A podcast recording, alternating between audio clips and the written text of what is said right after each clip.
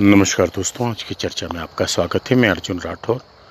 आज बात करते हैं देश में बढ़ते हुए कोरोना के प्रभाव के बारे में। दिल्ली की स्थिति बहुत घातक होती चली जा रही है। वहाँ पर लगातार प्रकरण बढ़ते चले जा रहे हैं। वहाँ पर पहले दो ढाई हज़ार के आसपास एवरेज केस आ रहे थे, लेकिन हाल ही में पिछले कुछ दिनों में चौंकाने वाली स्थिति आ गई है और वहाँ पर केसेस बढ़ते बढ़ते आठ हज़ार तक चले गए हैं।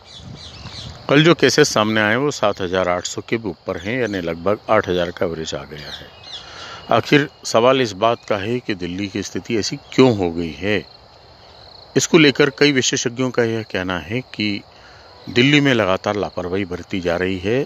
त्योहारों को देखते हुए जो भीड़ उमड़ रही है, उसमें न तो सोशल डिस्टेंसिंग का पालन हो रहा है, और न ही मास्क पहना जा रहा है, और न ही अन्य नियम माने जा रहे हैं। इसी का नतीजा है कि वहाँ पर लगातार केसेस बढ़ते चले जा रहे हैं। दिल्ली की अगर यही हालात रहे तो डॉक्टरों का भी ये कहना है कि मेडिकल फैसिलिटीज़ को लेकर गंभीर समस्या खड़ी हो सकती है। ऐसे में उन्होंने लोगों से उम्मीद की है कि वे समझदारी का परिचय दें और कोशिश इस बात की करें कि उन्हें जो कोविड के नियम हैं, वे उनका पालन करते रहें ताकि वहाँ पर केसेस नहीं बढ़ें, यानी मास्क पहने, सैनिटाइज़र साथ में रखें और इसके साथ ही सोशल डिस्टेंसिंग का पालन करें। अन्यथा वहाँ पर हालात और भी अधिक बिगड़ सकते हैं।